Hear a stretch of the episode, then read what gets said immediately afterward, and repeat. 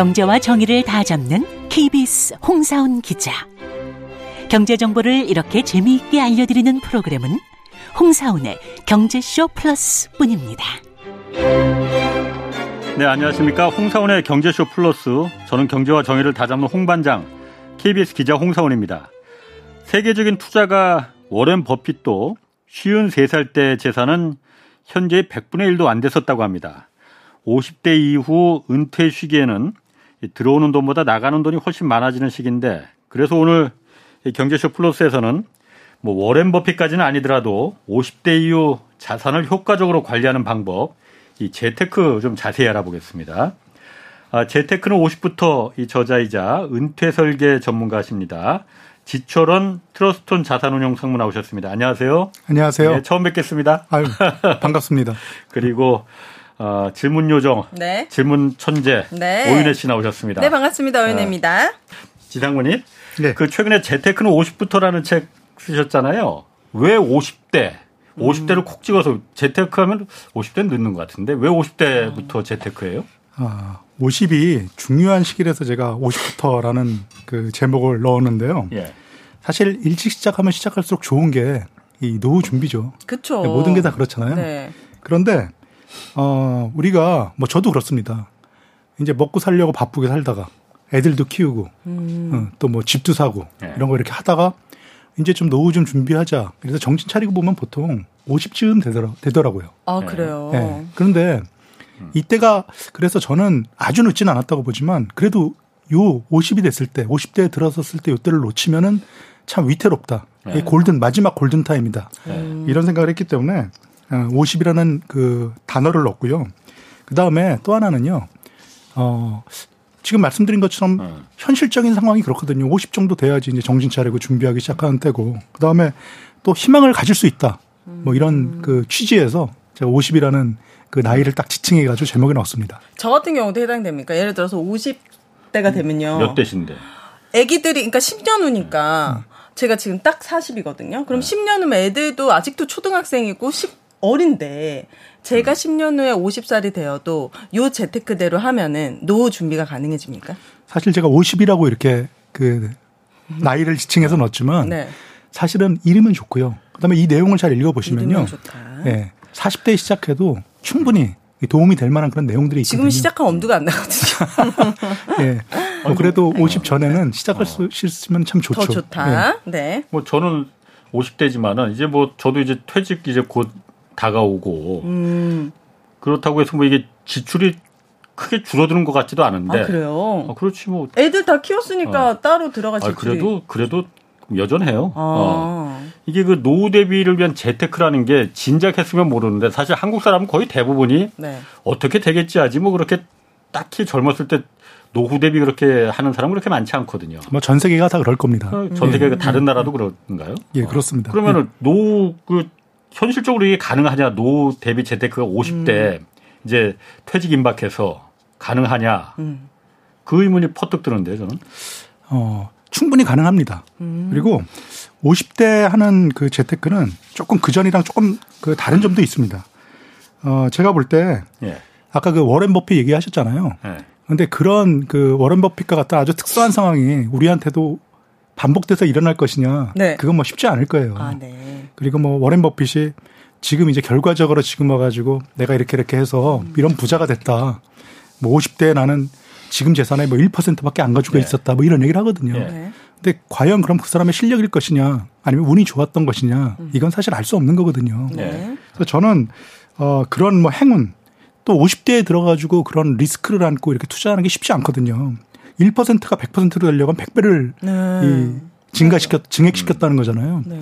이런 게 쉽지 않은데 그래서 저는 조금 이 50대는 조금 달랐으면 좋겠어요. 좀 리스크도 좀 이렇게 통제를 하면서 예. 예, 그게 사실 현실적이잖아요. 예. 그렇게 하라 그래도 이렇게 리스크 안고 하라 그래도 사실 못 하는 게 일반적인 상황입니다. 그래서 네. 50대에 늦지 않았지만 조금 다른 그 젊었을 때보다는 조금 다른 조금 더 계산적이고 조금 더 합리적이고 예, 이런 그 그런 방법을 계산. 알려주신다는 거죠, 오늘. 그렇습니다. 이 알겠습니다. 책에서 쓴 것이 다 그런 내용들입니다. 그래서 숫자가 조금 많은 게 흠이라면 흠일 수가 있습니다. 네. 예, 아주 어렵진 않습니다. 네. 뭐좀 구체적으로 어떤 게 그러면 방법을 어떤 게 알려주세요. 있습니까? 어. 예, 뭐, 어, 일단 받아 적으세요. 네. 일단 우리나라가 네. 기본적인 그 노후 생활을 할 수 있는 그런 그 뭐라 그럴까 그 제도들이 어느 정도 이제 정비가 돼 있거든요. 네. 국민연금은 하고 싶지 않아도 다 하시잖아요. 예. 예. 예. 예. 국민연금 글쎄요. 국민연금. 여기 좋은 직장이고 그러시니까 제가 볼 때 뭐 150만 원? 뭐 한 달에 나온다고요?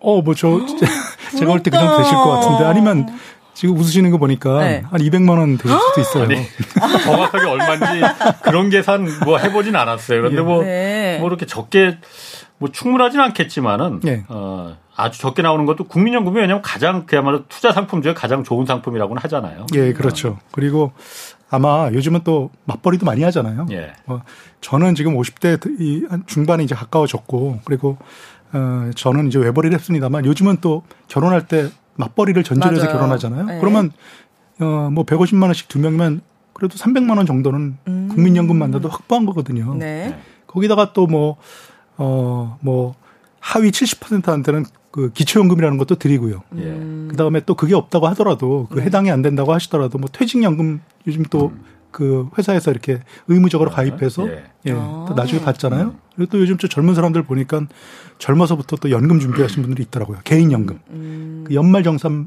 할 때그 네. 세액공제 받으려고 열심히 하시는 거 있잖아요. 네. 그건 노후 대비 차원이라기보다는 세금 절세 차원에서 드는 거 아니에요? 어, 세금 절, 그렇게 들었었는데. 그렇죠. 왜냐하면 아까 말씀드린 것처럼 어 제가 모든 금융상품을 이렇게 이렇게 나열해 놓고 예. 제가 돈이 다 많으면은 다 모두 다 가입해서 많이 모을 텐데 어 제 재산은 한정돼 있고 월급은 한정돼 있고 네. 그다음에 우선적으로 어떤 게 더 유리한지 이렇게 제가 이 품평을 하거든요. 그랬을 때 항상 1번 제- 제일 첫 번째 영순위에 있는 게이 연금 저축, 예. 아, 네. 그래요. 그다음에 IRP 이 혜택이 똑같거든요. 이런 IRP가. IRP가 뭐더라? 뭐예요? 내 IRP. 알았었는데 그 뭐죠? 까먹었네. IRP가 뭐냐면요. 연금저축과 사실상 그 혜택은 똑같은데 예. 연금저축은 개인연금에 들어가고요. 예. 네, 자본시장법에 의해서 그 규제를 받는 상품입니다. 그리고 IRP는 개인 퇴직 계좌라고 해서 개인 음. 퇴직 어, 계좌. 퇴직 연금 계좌입니다. 개인이 그러니까 지정해서 그냥 이렇게 운영해 달라 이렇게 할 수 있는 거예요. 그럼 그거는? 예, 그렇습니다. 아. 그러니까 개인 연금인 그 연금 저축처럼 예. 자기가 은행이나 증권사에 가서 가입하는 음. 그렇지만 세제 혜택은 똑같습니다. 어. 연말 정산을 통해서 돌려받는 그 비율이라든지 예. 그다음에 액수라든지 이런 건 다 공통적으로 예. 900만 원까지 늘 수가 있거든요. 두 개 다 넣을 수 있는 거예요? 그렇습니다. 대, 그럼 혜택은 900, 900 다 1800 되는 거예요? 아니면 합쳐서 900이에요? 합산해서 900입니다. 아, 근데 또 하나 들어야겠네. 또 하나의 그 제한이 있는데요. 네. 예. 합산해서 900만 원인데 IRP는 IRP 자체로 900만 원까지 다 넣을 수 있습니다. 네. 근데 연금 저축은 600만 원이라는 또 한도가 있어서요. 아. 그래서 보통의 경우에는 그 개인 연금에 속하는 연금 저축에 어, 600만 원을 넣고 예. 나머지 300만 원은 IRP에 채우고 이런 방식을 많이 사용합니다. 뭐 그런 이유는 다 있는데요. 그 연금 저축이 좀 IRP에 비해서 규제가 조금 덜합니다.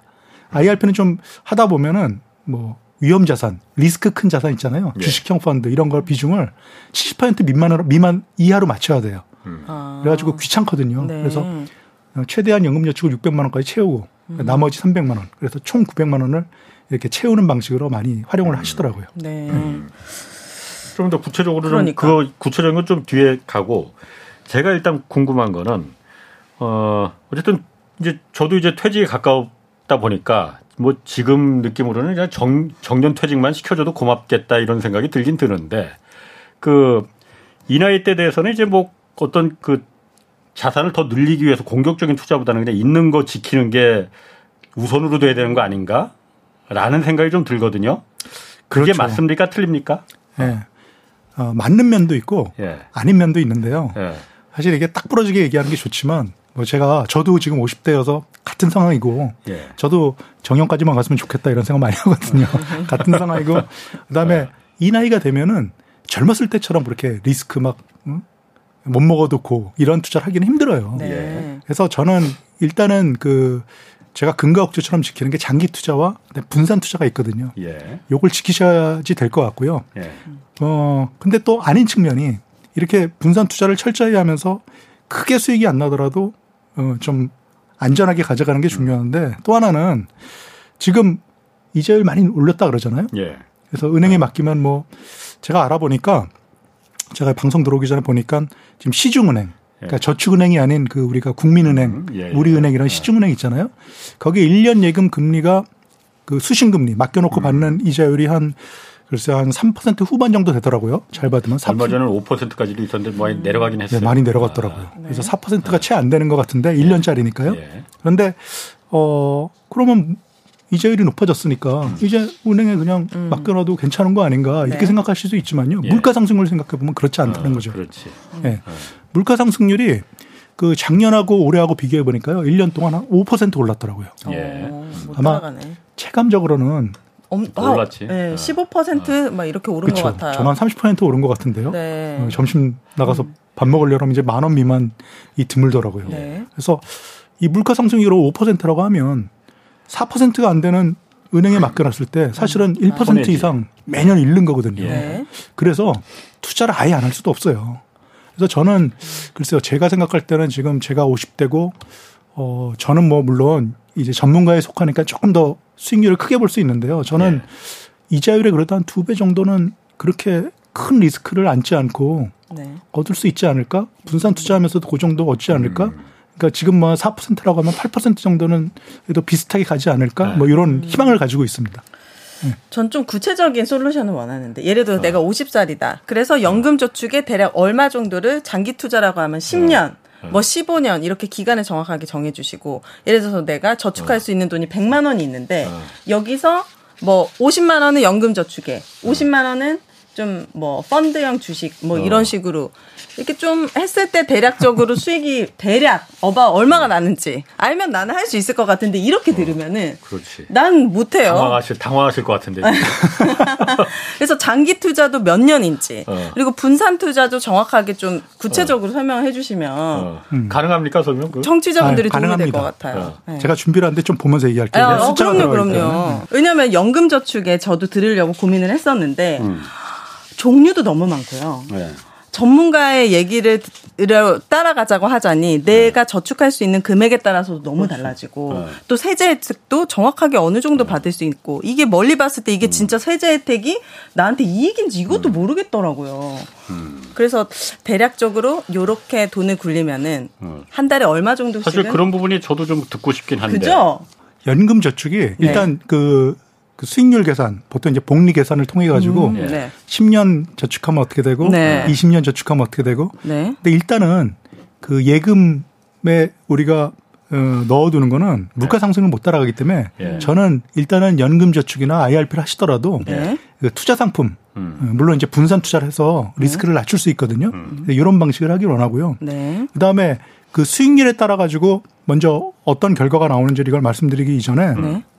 제가 그 가져왔는 줄 알았더니 보니까 지금 없- 그 없군요. 데이터가 없어요. 네. 그래서 제가 대충은 기억하는데 네. 어 일단 900만 원을 넣게 되면요. 일단 이런 효과가 있어요. 1년에 900만 원. 예. 네. 풀로 이제 네, 그 연금 때. 음. 그 세제 혜택을 받을 수 있는 최대 한도가 세액 공제 받을 수 있는 최대 한도가 900만 원이거든요. 네. 900만 원을 넣었을 때 16.5% 정도 몇 년 동안요? 1년에? 매년. 아, 매년 예, 16.5%. 그 정도를 세금으로 돌려받습니다. 아, 세액 공제로. 예. 아, 그러면은 그 900만 원 넣었을 때 한 150만 원 정도 최대 최대치긴 하지만 음. 네, 900 150만 다른 원 세금을 그만큼 안 내도 된다 이거죠, 그러니까. 그렇습니다. 그만큼 이득이다. 그렇습니다. 실질적으로. 그러면 세액 공제로 150. 이걸 이렇게 생각해 볼 수가 있어요. 어, 나는 900만 원을 넣지만 어, 정부에서 세금을 150만 원 돌려준다. 어. 그럼 내 돈은 750만 원밖에 안 들어간 거거든요. 아, 이 100, 150만 원을 깎아줬으니까. 그렇습니다. 900만 원에서. 네, 그렇지만 실제로 계좌에 연금 계좌나 IRP에 들어가는 액수는 900만, 900만 원인. 거예요. 어. 아, 그러면 1년에 150 세제 혜택이면 10년이면 1,500만 원 정도의 세제 혜택을 누릴 수 있네요? 그렇습니다. 오, 매년- 하지만 그골 대신 그걸 굴러가는 계속 돈 유지해야지. 그렇습니다. 중간에 깨면은 안 돼요. 공, 공제받았던 세금도 다시 다 다 토해내. 토해내야 돼. 어, 예, 그렇습니다. 그렇죠. 네. 어. 예, 그게 언제까지냐면요. 55세까지입니다. 어? 아, 55세 10년이 아니고 55세까지. 그렇습니다. 어, 그럼 50살에 넣으면 5년 유지하면 됩니까? 그렇습니다. 55. 그럼 54살에 넣으면 1년만 유지해도 됩니까? 참. 아니, 이 사람 참. 궁금하니까. 예. 5년은 유지해야 됩니다. 아, 그러니까 5년 두 가지를 다 지키셔야 됩니다. 국가가 그렇게 허술하지 않아요. 아, 혹시나. 네. 네, 최소 그렇지만 5년이군요. 지금 말씀하신 것처럼 이제 50대 50대라고 하면 네. 일단은 좀 줄어든 거죠. 오, 그렇네. 어, 내가 20살 때 55세까지 기다리는 35년보다는 네. 훨씬 줄어든 거니까 음. 그런 효과도 있습니다. 일단 그런데 그 세액 공제를 16.5%를 받는다면은 네. 다른 어떤 상품보다도 그 다른 이자율이나 이런 걸 따지기 전에 음. 그것만 세액 공제만 보더라도 이익이네. 굉장한 상품인데. 그래서 제가 네. 아까 말씀드렸잖아요. 우리나라에 나오는 모든 그 금융상품들을 제가 다 나열해 놓고 예. 네. 어, 내가 돈이 요거밖에 없는데 어떤 거 먼저 가입해야 되느냐. 네. 이 순위를 매기면은 예. 첫 번째가 연금저축과 IRP입니다. 아. 다만 55세까지 유지해야 된다. 예. 이런 조항 때문에 젊었을 때는 사실은 이거 갖다가 쉽게 하질 못해요. 음. 예. 그럼 예를 들어 30살에 30살에 그 연금저축이나 IRP에 가입했다 그래서 900만 원씩 해서 세액 세액공제를 16.5%씩 받았는데 네. 54세 이거 해약을 했어 내가. 예, 예. 그러면 그동안 한, 한거 한다 10몇 토해요? 년간 20몇 년간 그 세액 공제 받은 거 다 토해내야 되는 그렇습니다. 아. 그렇지만 거예요. 그거 네. 참 지금 이제 세부 질문을 예. 주셨으니까 제가 네. 좀 그거에 대해서 방법을 네. 알려드리면요. 네. 그 연금 저축 그 계좌에 들어있는 돈을 담보로 해서 예. 또 우리가 대출을 받을 수가 있어요. 음. 그래서 그 10년이면 아까 1,500만 원 네. 토해내잖아요. 예. 되잖아요. 그러느니 네. 차라리 이자를 조금 내고 예. 그 돈을 대출 대출을 받아. 담보로 해서 대출을 받는 것이 금- 훨씬 낫죠. 금리가 좀 괜찮습니까? 담보 대출이? 어, 타- 그 대출은 연금 저축 안 담보? 대출이요. 네. 이자율도 낮습니다. 아 그래요? 예. 어. 왜냐하면 내가 담보를 잡잖아요. 확실한 네. 현금을 예. 담보로 잡잖아요. 아, 아. 그래서 음. 물론 액수는 한 적겠네. 절, 절반 정도밖에 음. 못 받지만 네. 예, 그래도 그 10년에 1,500만 원, 맞아. 깨는 20년이면 3천만 원을 음. 토해내는 것보다는 그게 네. 낫지 않겠어요? 음. 예, 그럼 이거 연금. 저축은 증권회사 에서 가능한 겁니까? 뭐 은행에서 가능한 겁니까? 보험사와 보험? 예, 어? 증권사, 음. 예, 오. 그다음에 은행 이 예. 세 군데서 가입할 수 있는데요. 네. 저는 그 보험에 가입하는 이거 연금 저축 보험이라고 얘기합니다. 네. 이런 방식은요. 일단은 아까 말씀드린 것처럼 은행에 예금하는 것처럼 금리 정도밖에 붙질 않아요. 아, 그럼 그리고 그럼 지금- 땡. 예. 그리고 지금 네. 아마 아 그러신 게 보험이 약간 거부감이 들어요. 수수료가 좀 세죠. 네, 뭐 그런 게 네, 좀 네. 더. 떼갈 것 같은 느낌. 그래서 저도 그건 좀 안 좋은 방법이라고 생각하고요. 어, 저는 그 증권사에 연금저축 계좌를 음. 통해서 가입을 하고 거기서 펀드를 마음대로 사고 팔 수가 있거든요. 그 안에서는 사고 팔아도 그 계좌 안에만 있으면은 네. 이게 해, 해약한 거나 다른 어, 어떤 뭐 페널티가 없습니다. 네. 제가 한번 그래서 들어가 얼마든지, 봤는데 얼마든지. 네. 종류가 진짜 많아요. 어. 이거를 개인적으로 AA다 뭐 이런 정도만 보고 선택하기가 참 어려운데 그렇죠. 좀 관리를 받고 싶기도 하고 수수료 없이 예. 뭐 좀 방법이 있습니까? 어, 안전하게 자산을 굴릴 수 있는 팁? 사실 이게 은행 PB나 그 증권사에 계신 FC들, 네. FP들이 이게 뭐 천만 원, 이천만 원 이런 거 가지고 이렇게 그러니까. 개인적으로 상담해 주기는. 이게 뭐 남는 게 없으니까 네. 그렇거든요. 근데 저는 이런 걸 좀 권해드리고 싶어요. 어, 자주 만나 보면요. 누구를요? 그 그 사람 은행이나 계좌에 PB? 가서. 아 네, 네. 자주 만나. 네. 어, 그러면- 조금씩 그래도 어느 정도는 그 도움을 많이 드릴 수가 있어요. 네. 그래서 어, 좀 친해지면 좋습니다. 못 만나는 대신에 상무님한테 팁을 얻고 싶은데 그러면 상위 한 3프 3개 정도의 뭐 제, 상품에 이렇게 어, 제가 됩니까? 사람마다 다 그 성향이 다르고 아, 네. 투자 성향이라고 하거든요. 그렇네. 그다음에 다 상황이 다릅니다. 뭐 이. 돈을 갖다 언제 써야 되는 돈인지 음. 그리고 어떤 성격의 돈인지 뭐 전혀 잃으면 안 되는 돈인지 뭐 그런 돈도 있잖아요. 예. 어, 뭐 그러니까 다를 수가 어, 있 반년 후에 등록금 내야 되는 돈이다. 뭐 이런 거면은 그 리스크를 안기가 힘들어요. 그래서 음. 다 다른데요. 일반적으로 지금 40대라 그러셨잖아요. 네. 한 10, 15년 유지하겠다. 저는 40대 정도시면요. 네. 어, 제가 어떤 그 금융상품을 얘기하기 전에 일단은 그 ETF나 펀드와 같은 상품들 있잖아요. 이런 연금 거를, 저축 안 해요? 예. 아. 연금저축 안에 ETF나 펀드를 얼마든지 가입할 수 있거든요. 너무 많아서 그게 문제지. 음. 맞아. 너무 많아. 예, 뭐 고르지 못할 건 없습니다. 그래서 어, ETF도 펀드의 일종이거든요. 그러니까 음. 펀드와 같은 간접 상품을 이용하는 게 제일 좋은 방법이에요. 음. 그리고 뭐 아까 그 들어오기 전에 뭐 그런 얘기 했었잖아요. 무슨 뭐 무슨 어떤 2차 전지주가 음. 막 급등했다 뭐 이런 얘기를 했는데 사실은 그게 결과론적인 경우가 많아요. 예. 뭐 나중에 지나고 나면 그럴 줄 알았다고 얘기하지만 진짜 그럴 줄 알았다고 저는 그렇게 생각하지 않거든요. 근데 어 보면은 자기는 잘 모른다고 하시는데 세상 돌아가는 거 이렇게 볼 줄 아시는 분이 계시거든요. 특히 나이가 들면요. 예. 그 세상 보는 눈이 생기시더라고요. 근데 이분은 아직 없어. 너무 좁아. 그러니까 많이 줘봐. 어떤 뭐 2차 전지주 네. 또 아니면 뭐 그 바이오주 네. 이런 것들이 오를지 뭐 어떤 또 거기서 세부적으로 들어간 무슨 회사들 있잖아요. 아. 어떤 회사가 더 우량한 회사인지 이런 거를 고르는 건 참 힘들거든요. 이- 힘들어요. 그렇지만 어, 이 정도면 경기가 풀릴 때가 됐어. 어, 코스피가 좀 올라갈 것 같아. 이 정도는 그래도 쉽, 쉽잖아요.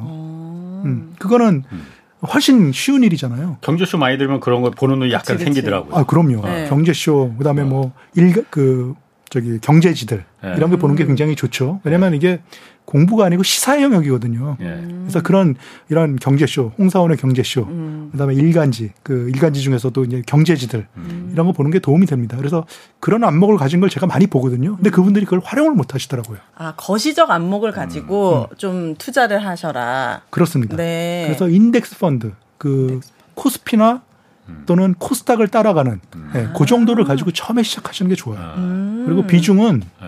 아까 비중을 얘기하셨는데 제가 이제 상담을 통해 가지고 이렇게 어떤 그 세부적인 말씀하시면 조금 더 구체적인 걸 말씀드릴 수 있는데 네. 뭐 지금 그 청취자들 시청자들도 많이 계시고 그다음에 상황도 제가 잘 모르니까 음. 네. 근데 아직 40대라고 네. 그러셨잖아요. 40살입니다. 예, 그러시면은 어, 주식형 펀드를 좀 많이 가지고 가셔도 괜찮아요. 70% 정도. 어, 뭐 더 가지고 가셔도 좋아요. 오. 저는 지금 그러니까 90%. 지금 말씀하시는 게 예. 개인 연금 저축에서 그 상품을 갖다 말씀하시는 그렇습니다. 거. 아, 그 사- 개인 연금 저축으로 넣는데 네. 그렇습니다. 그 투자를 주식형 편으로. 주식형 펀드로 다 가는 게 유리하다. 예, 어, 그렇습니다. 계속 하십시오. 100%. 예, 왜냐하면 그게 음. 젊었을 때 어느 정도 수익률을 좀 확보를 네. 해놔야지 나중에 편하거든요. 음. 아까 50 이후 얘기를 자꾸만 제가 했, 드렸었는데 예. 50 이후에는 사실은 그 리스크 안고 수익률 높이기가 쉽지 않거든요. 음. 그럼 언제 수익률을 높이느냐? 물가 상승률은 항상 이자율보다 높고. 그래서 그럴 수 있는 때가 있거든요. 예. 그러니까 지금 젊으실 때. 음. 저는 물론 조금 이제 일반인은 아니고 좀 전문가 영역에 속하잖아요. 예. 저는 지금도 주식형 펀드가 70%를 훨씬 상회합니다. 네, 아. 그래서 젊었을 때는 조금 뭐 자기 100에서 자기 나이 뺀그 정도 비율. 그러니까 40이라고 하시면 100에서 40 빼면 60이잖아요. 네. 60% 정도를 뭐 주식형 펀드를 가져가라. 이런 이제 그 룰이 있거든요. 근데 저는 조금 더 가져가도 괜찮을 것 같아요. 그리고 상황에 따라 다르고, 다르다고 말씀하셨잖아요. 예.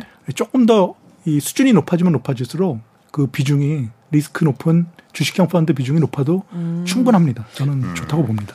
근데 우리 상무님께서 50세 재테크를 포인트를 주셨으니까 음. 우리 청취자분들이 또 50대가 정말 많으시거든요. 그럼 내가 50대라고 한다면 이 연금저축 이제 시작하고 싶은데 비율을 어떻게 하면 좋을까요? 어, 어떤 비율을 50세 이렇게 이렇게 저처럼 주식형 40세가 펀드 아니고 어, 50세 라면. 주식형 펀드가 아니라 어. 그러면 인덱스 펀드 이쪽으로 가야 됩니까? 어, 저는 네. 어, 초보자라고 하면 예. 물론 처, 젊었을 때부터 저처럼 단련된 사람이라고 하면 좀 상황이 다른데요. 어, 한국에는 아직도 펀드 해본 적 없다 이런 분들, 분들이 꽤 있거든, 계시거든요. 네. 그런 분들이라고 하면 처음에는 인덱스 펀드를 하시되 그 비중은 제가 좀 공격적인 상황이 있어서 뭐 그렇게 말씀드렸는데 조금 더 적게 가지고 가도 좋아요. 뭐단 10%를 가지고 계시더라도 가지고 계시다 보면요. 이게 공부랑 좀 다르거든요. 이게 체득하고 체험적으로 느껴보는 게 중요해요. 네. 그리고 내가 경제지나 홍사훈의 경제쇼 이렇게 들으면서 한번 맞춰보는 것. 어, 내가 이렇게 예상했는데 실제로 그렇게 되네? 아니었네? 이런 그, 그 try and error 이런 과정. 이 거치는 것도 시행착오 하는 것도 굉장히 중요하거든요. 그래서 네. 처음에 자신이 없다고 하면 작은 비율, 비율도 좋습니다. 뭐 10%도 좋고 뭐 100만 원이라도 좋습니다. 예, 그렇게 시작하셔도 좋고 그 다음에 조금 자신감이 생기고 좀 안목이 생기고 이러거든요. 이거 늘릴 수도 있어? 늘리거나 그럼요. 줄일 수도. 그럼요. 아. 그 계좌 안에서는 어, 펀드를 얼마든지 사고 팔아도요. 이게 계좌 밖으로 나오지 않는 이상 아. 세제 혜택은 그대로 가져갑니다. 음. 예. 네. 계좌를 깨는 순간 이게 모든 혜택을 뱉어내는 것이지 음. 예, 그 안에서는 사고 파는 게 자유롭습니다. 그리고 그 안에 있는 동안은 그 세액 공제도 받고요. 세금도 안 나옵니다. 예, 그런 효과가 있습니다. 음. 굉장히 그 어떻게 보면요. 무조건 가입해야 되는 것이 이 세액 공제 받는 음. 이 연금 계좌들, 저축. 연금 계좌. 음. 그 개인연금 저축 내에서 그러니까 그 주식형 펀드를 투자를 한다거나 뭐 다른 뭐 아까 지수 추종형 펀드를 음. 투자한다거나 네. 그게 손해를 볼 수도 있는 거잖아요. 그러면은 그렇습니다. 마이너스. 그거는 감안해 감수해야 된다는 거죠. 그거는 그건 뭐 어쩔 수 없죠. 그렇지. 왜냐하면 투자라는 아. 게 항상 이게 정기예금은 아니니까 그렇습니다. 아, 예. 그런데 어쨌든 정기예금 하는 것보다는 이쪽을 더 권한다. 그렇게 리스크가 크게 나라가 망하지 않는 이상 그렇게 위험하진 않다. 그 어. 우리나라 코스피 지수를 봐도 좋고요. 예. 뭐더 좋은 것은 미국의 이제 다우 지수 같은 건데 예. 10년 내에 예. 어, 10년을 유지한다 그랬을 때 음. 손실을 보는 가능성은 정말 어, 높지 않습니다. 그렇구나. 예. 그럼 아까 말씀하신 이 개인연금 저축이 있고 또 IRP 개인 그 퇴직연 퇴, 개인형 퇴직연금이 있잖아요. 예. 이거하고 둘은 그러면 개인형 개인형 퇴직연금 IRP는 내가 직접 운용을 하는 겁니까 그러면은? 둘 다 그렇습니다. 그럼 무슨 차이가 있는 거예요 둘이? 그러니까 사실은 세제 혜택이라든지 그다음 운영 방법이라든지 음. 뭐 그 펀드 뭐 살 수 있는 거 이런 거 거의 다 똑같거든요. 똑같고. 뭐 거의가 아니고 똑같습니다. 예. 뭐 한도 차이는 아까 아. 말씀드린 것처럼 뭐 예. 600만 원까지 900만 원까지 이런 차이는 있는데 똑같습니다. 다만 차이는 뭐냐면요. 예. 관할 부서가 다릅니다. 예, 연금 저축은 예. 자본시장법의 규제를 받고요. 예. 그다음에 이 IRP. IRP는 개인 연금 개인 퇴직 계좌라 그러잖아요. 예. 퇴직연금법, 근태법에 이 규제를 받습니다. 그 이제 관할이 다른 거죠. 그래서 사실은 관할이 다르면 무슨 차이가 있는 건가? 관할이 다르다는 거는 규제받는 법 범위. 체계가 다르고 아. 관할 부서가 다르겠죠. 근데 네. 관할 부서가 다르면은 서로 이거 이 나와바리 안 뺏기려고 하잖아요. 견제하는 거예요? 영역을. 왜냐면 내가 아 죄송합니다 제가 음. 어, 이 영역을 뺏기지 않으려고 하는 이 부처 간의 뭐라 그러나 이기주의 같은 게 있기 때문에 네. 근데 그래서 사실은 그래서 저희가 볼 때는 구분 안 해도 상관없어요? 아, 그냥? 합쳐서 했으면 좋겠는데 네. 괜히 복잡하잖아요. 예. 이게 또 음. 그래서 저는 합쳐서 운영하는 게 좋다고 생각하는데 음. 뭐 그런 그 문제가 있는 것 같습니다. ISA라는 것도 또 있던데 이게 그 음. 개인 종, 종합 자산 관리 계좌 뭐 예. ISA 예, 예. 이것도 절세 측면에서 유리하다고 해서 뭐 요즘 뭐 많이 얘기하는 것 같은데 그거는 무슨 차이예요? 예. ISA 같은 경우는 그 연금저축 만큼의 세제 효과는 없지만 예. 나름대로 장점이 있어요. 이 연금 저축은 아까 55세, 5년 이상 유지해야 된다. 네. 이제 이런 말씀 드렸잖아요. 근데 뭐 지금 50대에 들었은 분들은 별거 아니라고 생각하지만 젊었을 때는 이게 쉽지 않잖아요. 그리고 예. 젊었을 때는 단기간에 모아서 뭐 결혼도 해야 되고 맞아요. 쓸 돈이 너무 많아요. 그렇죠. 네. 그리고 뭐 또 전세도 네. 전세 자금도 필요하고 음. 또뭐 공부 뭐 오랫동안 하시는 분들은 또 학자금도 필요하고 음. 그래서 단기간에 좀 목적 자금을 마련해야 될 경우가 있는데 ISA는 3년만 유지하면 음. 받았던 세제 혜택 그대로 유지할 수가 있습니다. 아, 3년이요? 예. 다만 그 세제 혜택이라고 하는 게 그 세액 공제와 같이 이렇게 엄청난 아까 뭐 1년에 150만 원씩 돌려받는 이런 정도의 혜택은 아니고요. 어, 이 계좌 내에서 발생하는 이자나 배당 소득 음. 아. 이런 거죠. 이 과세가 되는 음. 그 음. 이득에 대해서 이게 보통 우리나라에서 16점 그 15.4%만큼 세금을 내거든요. 예. 이자가 100만 원 붙으면 15만 4천 원 뗀다는 음. 거죠. 원천 징수한다는 거죠. 예. 이런 식으로 그 과세를 하는데 이 계좌 내에 있는 동안은 세금이 안 붙고요. 음. 그다음에 꺼냈을 때도 200만 원. 어, 그리고 계좌 종류에 따라 다른데 서민형 같은 경우는 400만 원까지 어, 전혀 비과세가 됩니다. 음. 이런 혜택이 있고 그다음에 그 한도를 초과하는 그 이자 소득에 대해서는 또 9.9%로 그 분리과세, 종합과세가 아니고 분리과세라기 때문에 그런 장점이 있어요. 그래서 3년이라는 기간이 짧다. 혜택은 좀 적지만 기간이 짧다. 이런 장점이 있고 짧다는 장점이 있구나. 예, 그렇습니다. 그리고 최대한 5년까지 유지할 수 있고요. 아. 이것도 그런 거예요? 증권회사나 은행에 가서 계좌 만들어서 펀드형 뭐 이런 거 주식형 그렇습니다. 사고 파는 계좌예요? 그렇습니다. 그러니까 일종의 아. 계좌입니다. 그래서 그 안에서 아까 그 연금저축처럼 음. 펀드를 사고 팔고 자유롭게 할 수 있다. 음. 게다가 장점은요. 또 하나의 장점인데 연금 계좌는 펀드 외에 그 직접 투자, 주식을 개별 종목을 직접 사고 팔지는 못하거든요. 그렇죠. 어. 근데 이 ISA는 그것도 가능합니다. 여기 개인이 안에서요? 예, 그렇습니다. 내가 이거 사 이거 투자해 달라 이렇게. 예. 그리고 자기가 직접 그 하는 거죠. 어. 내가 현대자동차, 뭐 예. 삼성전자 아. 이런 주식을 직접 어, 펀드가 아니고 개별 종목도 할 수 있다. 이게 장점이 있습니다. 지금 피- 어, 먼저 말씀하죠. 어. 지금 만약에 내가 주식해서 팔았어요, 매도했어요. 주식으로 뭐 예를 들어 천만 원의 수익이 있었다. 그럼 15점 몇 프로 그 수- 뗍니까? 근데 주식에서? 원래 우리나라 주식은요. 주식을 투자하시는 분들이 왜 투자하느냐면요. 네. 첫 번째는 뭐 수익률 크게 내기 위해서다 하지만 그 양도소득 음. 시세 차익이 생기잖아요. 네. 내가 100만 원에 샀는데 200만 원 되면 음. 100만 원 차익이 생기는 건데 네. 이게 과세가 안 돼요 원래. 네. 우리나라는 그 국내 주식의 시세 차익에 대해서는 음. 원래 세금이 안 붙습니다. 매도를 해도 그렇습니다. 네. 네. 그래서 ISIN에 서 음. 그걸 운영한 그 사고 판다고 하더라도 이익이 특별히 생기는 건 아니에요. 음. 예. 하지만 네. 어, 우리나라에서도 이제 그 주식의 매매 차익에 대해서도 네. 과세해야 된다 이런 움직임이 슬슬슬슬 나오고 있거든요. 계속 얘기는 하죠. 자본소득에 대해서 너무 관대하다 과세가. 그렇습니다. 노동소득은 이렇게 엄격한데 유리지갑은. 그렇습니다. 음.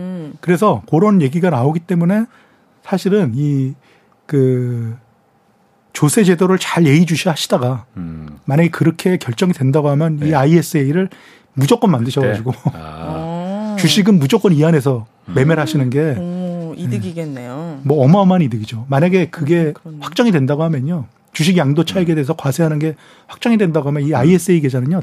뭐 아주 뭐 그 국민 모두 가지고 계신 아. 국민 그렇네. 계좌가 될 겁니다. 여기도 규제 들어갈 것 같은 느낌에. 알겠습니다. 그리고 어쨌든 가장 확실한 그 노후 대책은 국민연금이잖아요. 그렇습니다. 국민연금 이 수령하는 방법도 여러 가지 있지 않습니까? 예, 그렇습니다. 어, 저도 이제 그 얼마 있으면 수령해야 되는데 이거 이, 이 연금을 수령하는 시기 또 수령액을 조절할 수도 있고 어떻게 어떤 선택을 하는 게 좋을까? 일단 그 상무님은 어떻게 하실 예정이세요? 이게 뭐 아까 제가 예. 그 조세 정책의 변화, 예. 사회 제도의 변화를 잘 예의주시하라고 그랬는데 예. 예전에는 이 국민연금을 그 다른 거 먼저 쓰면서 버티다가 음. 뭐 조금 연기해서 받는 게 조금 유리하다. 예. 얼마 전에 제가 신문을 보니까요. 부산이었던 것 같아요. 어떤 부부가 한 달에 469만 원을 한 달에 국민연금 둘이서 음. 합쳐가지고 469만 원, 470만 원 돈을 엄청 한 달에 수령한다고 하시더라고요. 국민연금이 우리가 별게 아니라고 생각하는데 이 정도 되면은 사실은 공무원 연금 받는 분의 그 비견하는 정도의 정말 큰 액수거든요. 예. 근데 그분들이 아마 제 추측인데요. 제가 직접 그 네. 그분들 만나 뵌 건 아니지만 아니니까. 근데 그분들이 아마 연기 연금 제 나이에 맞지 않으시고 그더 늦춰서 그렇습니다. 이게 늦출 때마다 1년 늦추면은 7.2%씩 불어납니다. 아, 근데 이게 지금 이제 나이가 있으시고 연금을 타시는 분들은 해당이지만 저희 같은 겨- 경우에도 이런 혜택을 받을 수 있습니까? 어, 그 혜택을 지금 연금 개혁 얘기가 나오잖아요. 네. 그래서 없어질 수도 있어요. 어, 그런 이제 연기해서 받았, 받았을 때 없어진다기보다는 줄어들 수가 있는 거겠죠. 그렇죠. 없어진다는 그렇죠. 뭐 생각하기 힘든 그렇죠. 과정이고. 뭐 비율을 아. 7.2%가 아니고 6%로 낮춘다든지 아, 내는 건 좀 더 많이 내고 받는 건 조금 더 적게 받고 이렇게 그렇습니다. 될 수는 있겠죠. 그러면 예. 지금보다. 예. 그리고 그 연기 연금이 제도가 없어질 수도 있고 비율을 낮출 수도 있고. 네. 근데 아무튼 그 부산에서 470만 원 돈 받는 부분은 아마 분명히 에, 연기 연금을 신청하셨을 거예요. 그렇겠죠. 1년 예. 늦출 때마다 7.2%니까 5년까지 늦출 수 있거든요. 음. 그러면 어, 36% 불어납니다. 그러면 그 갖고 있는 좀 돈이 있다 하면은 예. 최단 연금을 받는 수령 그 기한을 늦추는 게 이득이야. 오래 살 자신이 있으면은 그렇습니다. 이득이겠네 그러면은. 보통 20년 되기 전에 예. 손익분기점이 넘어가거든요.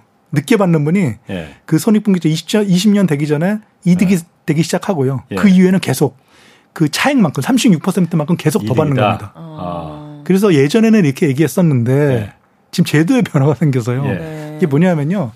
그 국민 건강보험이 굉장히 중요한 또 사회적 아? 제도잖아요. 예. 음. 근데 이 국민 건강보험이 예전에는 그 정년 이후에 퇴직하시면은 거의 내신 분이 없었어요. 음. 어. 예. 병원을 제일 많이 갈 나이신데 아니 그러니까 지역 보험으로 네. 바뀌잖아요, 그러니까. 지역 보험으로 바뀌는데 예. 자식이 일만 하면은 그 밑에 아, 피부 양자가 부양으로 된 아, 붙어서 그렇지.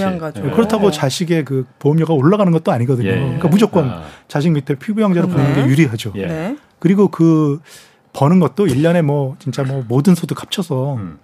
어, 뭐 옛날 얘기입니다. 2018년도 이전 얘기입니다. 예. 그러면은 한 1억 2천 가까이 돼도 소득이 1년에 1억 2천 있었어도 피부 양자가 될 수 있었어요. 어. 아, 진짜요? 어, 그러니까 지금은 안 되잖아요. 어. 근데 그게 바뀌었어요. 네. 네, 지금 말씀하신 것처럼 네. 작년 9월 이후에는요.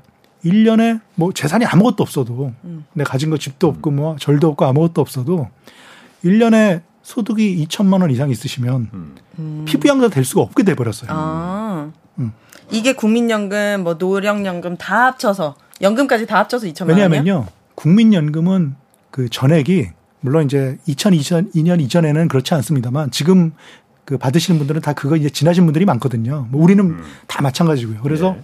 어 전액이 다 종합과세 대상이라고 보시면 되거든요.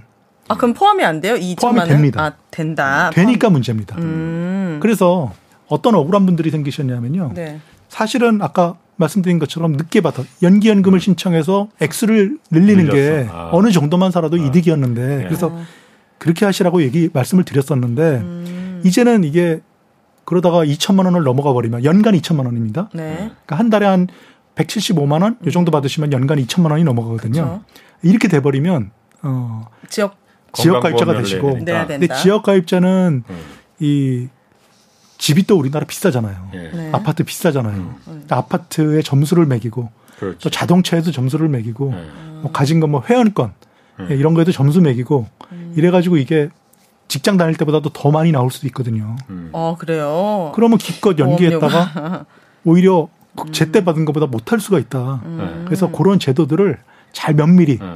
잘 추적하시면서 변화에 따라서 이걸 좀 결정하셔야겠. 좀 복잡해졌어요. 그러니까 그러니까 실제로 그 제 주변에도 퇴직하고 나서 건강보험료가 굉장히 부담된다는 사람 많아요. 왜냐하면 직장 다닐 때는 절반을 이제 음, 그 나라에서 그렇죠. 아, 회사에서 회사에서 내주니까. 음. 근데 지역 보험으로 가입하면 온전히 내가 다 내야 되니까 그게 그렇습니다. 굉장히 부담된다고 그러더라고요. 그렇습니다. 음.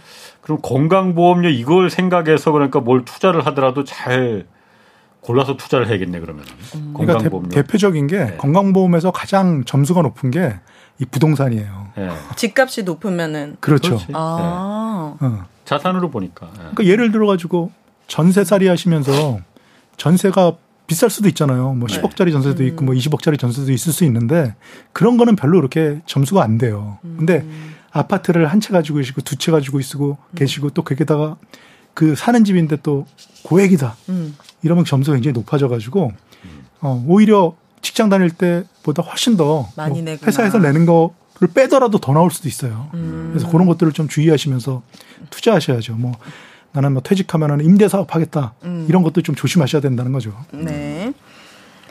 자. 그 분산 투자 아까도 잠깐 말씀하셨잖아요.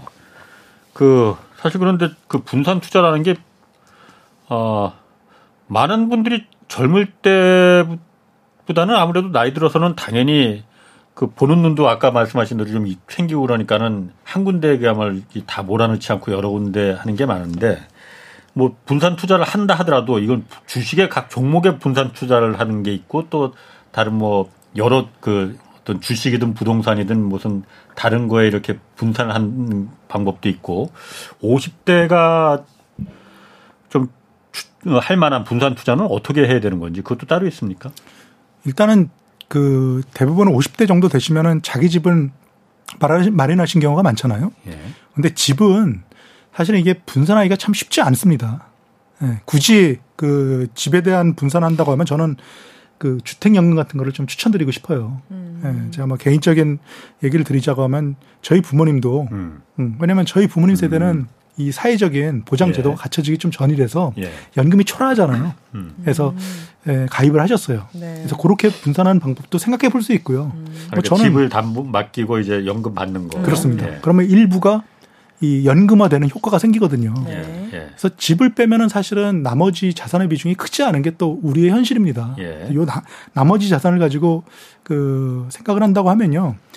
어, 제가 아까 간접 투자, 이 투자에 굉장히 익숙하지 않으시면 간접 투자 하시라 그랬는데 이 인덱스 펀드에 투자한다는 것 자체가 예. 그거 하나만 들고 있어도 음. 뭐 채권형, 주식형 이렇게 복잡하게 나누지 않아도 사실은 주식의 모든 그 우리나라 주식의 모든 거에 분산 투자된 효과가 생기거든요. 음. 그래서 그런 걸 좀 그 이용하시면 좋고요. 주가가 내려가진 내려가는 것보다는 올라갈 가능성이 더 높으니까 어쨌든 그렇습니다. 전체적으로. 그리고 너무 그 주가에 휘둘릴 수가 있으니까요. 예. 그 비중을 만약에 내가 그걸 감당하지 못하겠다 이런 성향의 분들도 계시거든요. 예. 기껏 수익률 높이려고 그러셨다가 밤에 심장마비로 돌아가시고 뭐 이러시면 안 되잖아요. 네. 또, 안 되죠. 또 그렇게 심약한 분들이 계세요. 예, 예. 아니면 뭐 저처럼 또 지금 50대인데도 막 주식형 비중 막 90%로 가져가고 뭐 이런 분들이 계세요. 저는 안 올라가면 그게 화가 나요. 예. 예. 그래서 저는 저는 이런 성향인 거고 예. 또 이게 뭐 10%만 잃으셔도 막 심장마비 걸리시고 네, 뭐, 이런 분, 이런 분들 네, 계시거든요. 계시죠. 그래서 그거는 다 다른데 만약에 약간 자기가 그런 감수할 수 있는 어, 위험도에 대해서 감수할 수 있는 이, 이 수준이 낮다 예. 이러신다고 하면요 채권형 펀드 같은 거 이용하시는 것도 괜찮습니다. 네, 요즘. 그 채권형 펀드 얘기가 많이 나오잖아요. 예. 채권형 펀드를 뭐 그러니까 그 주식형 상장 지수 따라가는 게 아니고 채권 음. 그 ETF를 말씀하시는 건가요? 네, 맞습니다. 아. 그것도 마찬가지로 예. 채권이 그 안전 자산이라고 생각하시지만 예. 사실은 개별 채권은 몰라요. 어. 어떤 회사가 망하는 거는 예. 뭐 아무리 건실하게 보여도 어느 순간에 뭐 음. 갑자기 뭐 아파트 짓다가 뭐 무너져 내리면 그거 다 갚아줘야 되고 이런 사태 발생하시 예. 발생하잖아요. 예. 알수 없습니다. 예. 근데 그 ETF나 펀드 같이 이런 간접 투자 상품의 채권을 사시면은 음. 그 채권형 펀드라는 게 있거든요. 네. 예. 이런 걸 사시면은 여러 가지 팩- 채권으로 나눠져 있기 때문에 음. 지금 말씀하신 것처럼 분산 투자 효과가 생기는 겁니다. 음. 그래서 제가 잘 모르시면 간접 투자하세요. 어, 간접 투자하시면 자연스럽게 분산 투자 생- 효과가 생깁니다. 이렇게 말씀드리는 게 다 그런 이유가 있습니다. 음. 이, 이 연금저축 관련해가지고 연금을 수령하는 기간을 종신형이랑 확정 기간형으로 나눌 수 있다고 하는데 어떤 게 더 좋은 거예요? 제가 이것도 한번 계산해 봤어요. 이건 국민연금 말고 일반 그러니까 개인연금 말하는 연금 거죠? 그렇습니다. 네. 아까 그 국민연금은 그 손익분기점이 예. 굉장히 빨리 온다 그랬잖아요. 네. 물론 이제 손익분기점이 일찍 받느냐 늦게 받느냐 요 차이에 의한 손익분기점인데 어, 지금 말씀하신 연금 기간을 정해놓고 네. 내가 10년간 받겠다, 음. 20년간 받겠다 이런 기간 확정형 방식이라고 합니다. 네. 이런 방식으로 받는 것과 네. 근데 나는 죽을 때까지. 죽을 때까지 계속 주십시오. 음. 이걸 종신 방식이라고 합니다. 네. 요걸 두 개를 비교해 보니까요. 90세 정도가 손익분기점이더라고요. 92세 정도. 무슨 말이에요, 그게? 응. 92세까지 받아야지 내 손익분기점을 넘는다는 거예요? 종신연금 죽을 때까지 받는 방식이 유리해지는 시점이 네, 적어도 92세까지는 받아야 된다. 살아야지. 그렇습니다. 그 아. 이후에는 그 이후부터는 종신 방식 계속 나오잖아요. 음. 네, 그 아. 이후에는 종신 방식이 유리합니다. 아. 근데 그 손익분기점이 생각보다 상당히 뒤에 있다. 아. 그렇네. 생각하실 수가 있죠. 받는 게 되게 몇 살부터 받는데요, 그러면? 그거는 받는 연령은 네. 보통은 요즘 한 65세를 잡는 게 일반적입니다. 어, 제가 70년 딱 70년 개띠거든요. 네. 제 나이에 받는 그 연령이 65세입니다. 음. 그래서 요즘은 예전에 60세 그 정년이잖아요. 예. 그래가지고 60세를 보통 여- 연금 받는 나이로 이렇게 음. 그 고정을 해놨었는데 요즘은 그게 오래 사는 시대고 100세 시대가 되다 보니까 조금 뒤로 많이 후진을 했어요. 그래서 네, 65세. 65세 를 보통 일반적으로 잡습니다. 음, 그럼 확정 기간형이 나올 수 있겠네요.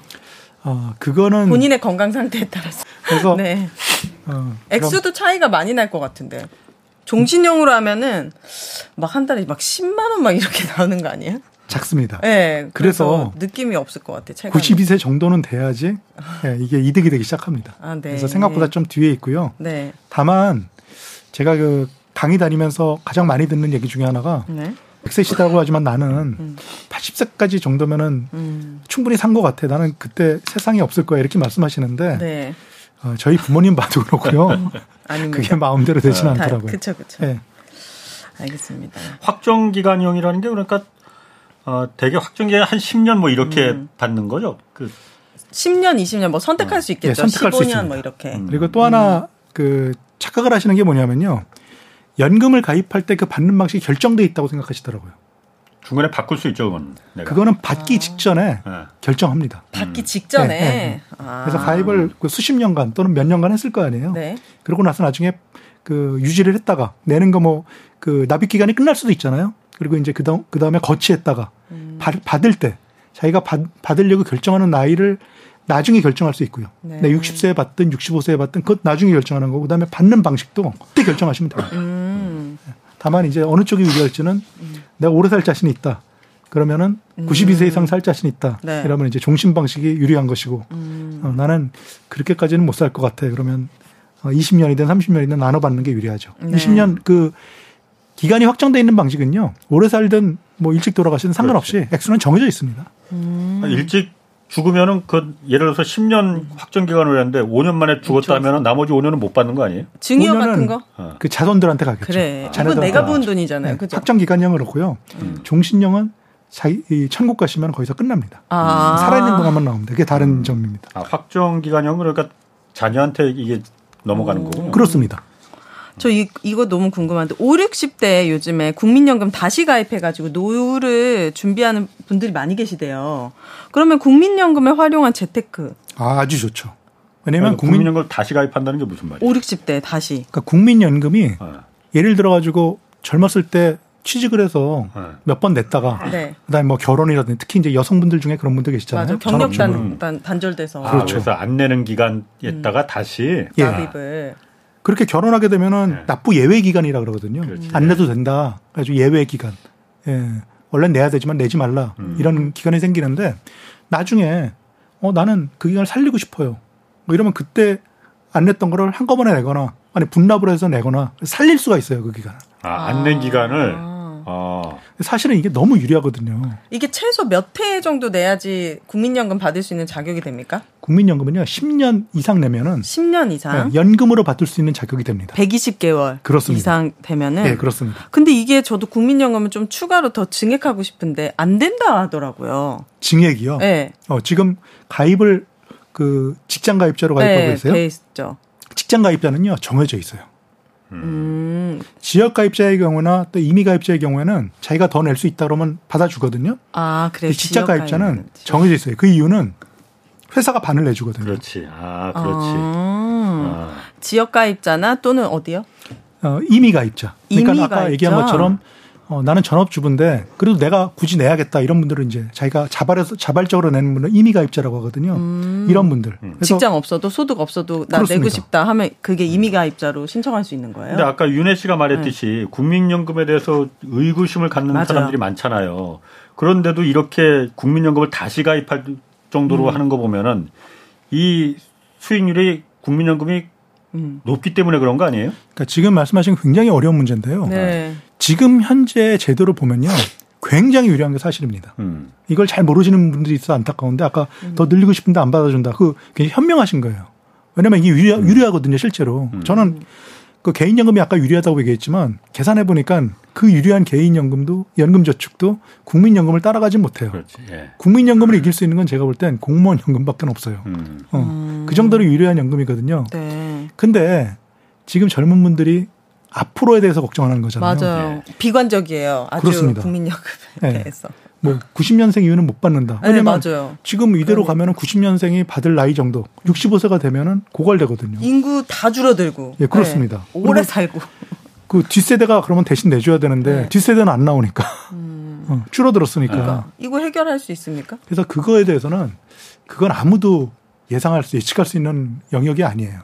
아니 그뭐 부분은 아니 사실 제가 봤을 때 그냥 그 부분은 제가 봤을 때 그 국민연금에 대한 과도한 의혹, 불신 이 부분을 조장하는 거는 오히려 민간 보험회사들이 더 부추기는 거 아닌가. 예. 그래요? 아니 근데 현실적으로 굴러가는 걸 보더라도 어. 지금 워낙 많이 받고 있잖아요. 제도가 좋다는 건 지금 이미 수령하시는 분들이 너무 좋은 조건으로 받고 계신데 내는 거에 비해서. 근데 우리 세대는 지금 20대, 30대, 40대들은 내가 내는 것 그거 이상으로는 당연히 받을 수 없고 그 이하로 이제 라도 받을 수만 있다면 이런 의구심이 생길 수밖에 없거든요. 지금 두 분 의견에 다 일리가 있거든요. 네. 제 의견을 조금 말씀드린다고 하면요. 어, 지금 이제 50대, 40 대 중반 이렇게 넘어선 분들은 어, 일단 그 개혁이라고 하는 게 사실은 우리 가입자 입장에서 개악이거든. 점점 줄어드는 거거든요. 예. 그렇지만 크게 타격을 받지는 않을 거예요. 지금 받고 계신 분들도 타격을 받긴 받겠지만 더 적게 받을 거예요. 근데 젊은 사람들은 조금 더그 타격이- 계약이 되는 어. 그 타격을 좀 더 많이 받을 거고요. 네. 그렇지만 아까 말씀하신 것처럼 전 세계에 우리보다 훨씬 더 노령화가 음. 빨리 진척된 나라에서도 국민연금 안 주거나 음. 또는 개인연금보다 더 덜 주거나 이게 말이 안 되잖아요. 강제적으로 걷어놓고 개인연금보다도 못한 게 음. 네. 이거 자체가 말이 안 되잖아요. 그렇지. 하물며 주지 않으면은 이것은 네. 국가가 붕괴되는 사태인 거잖아요. 그래서 어떤 식으로든 줄 거라고 보고요. 다만 이제 음. 젊은 세대들은 더 타격이 클 것이다. 음. 뭐이 정도 예측할 수 있겠죠. 타격이라기보다는 그게 지금보다 우리보다 더 옛날에는 진짜 말도 안 되는 수익률을 이게 음. 그 줬었거든요 국민연금. 그렇습니다. 그런데 이게 점차 점차 이제 줄어드는 거죠. 그렇습니다. 인구도 줄어들고. 그렇죠. 그러면 노령화가 되다 보니까 줄어들 수밖에 없는 거고 앞으로 더 젊은 세대들도 지금보다는 받는 금액이 내는 금액에 비해서 받는 수익이 더 줄어들긴 하겠지만 그렇다 하더라도 민간의 상품보다는 민간의 그야말로 그 수수료를 떼는 국민연금은 국가가 하는 거니까 수수료를 뗄 수가 없잖아. 떼지를 않잖아요. 그러니까 기본적으로 그런 면에서 이 수익성을 민간 상품이 따라갈 수는 없지. 음. 다만 지금보다 수익률이 줄어든다는 것 뿐이지 네. 이걸 못 받는다, 고갈된다. 그건 사실 아, 오히려 민간 보험사들의 과다한 그야말로 펌프질 아닌가 저는 그렇게 생각하고 있습니다. 네. 서로 양보해야 될 거라고 저는 생각합니다. 그러게 말이에요. 네. 좀 너무 과도한 수익률로 지금 수령하시는 분들이 많으니까 그분들에 아, 옛날에는 대해서는 그랬죠. 네, 음. 그런 분들에 대해서는 저는 좀 필요하다고 생각합니다. 개악이. 어. 네. 50대에 에서도 어쨌든 이거 재테크를 위해서 투자를 해야 된다고 하면은 절대 따라하지 말아야 되는 투자 뭐 있을 거 아니에요. 뭐 이런 경우가 있어요. 예. 어, 뭐 100억 정도 가진 사람이 1억 정도 그 요즘 뭐 암호화폐라 그러죠. 아. 뭐 비트코인, 네. 뭐 무슨 코인 이런 아. 거 있잖아요. 아. 별의별 코인이 다, 나, 다 나왔더라고요. 예. 근데 1% 100억의 1%인 1억을 투자해서 또 그런 분들은요. 마음 편하게 하기 때문에 하기 때문에 또 쉽게 하고 또 수익이 날 때도 있어요. 예. 음. 근데 그래봤자 그 사람한테는 큰 돈이 아니거든요. 음. 또 어떤 사람이 1억 넣어가지고 1%인 1억 넣어서 3억 아, 큰 이득 봤어요. 근데 옆에 있는 재산이 1억밖에 안 되는 분이 음. 그걸 보고 나도 한 5천만 원 투자해 볼까? 이러면은 음. 이거는 완전히 다른 얘기입니다. 예. 그냥 마음의 자세가 일단 달라요. 네. 재산이 1억인데 5천만 원 들어가는 사람이 편하게 투자할 수가 없기 때문에 그쵸. 이게 그 뭐라 그래 마음 자세에서 일단 다르죠. 음.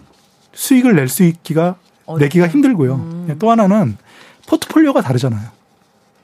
큰 자산가와 적은 자산가. 그렇습니다. 예. 100억에 1억은 1%밖에 안 되는 거예요. 네. 근데 1억에서 5천만 원을 꺼내 가지고 여기다 음. 투자하면요.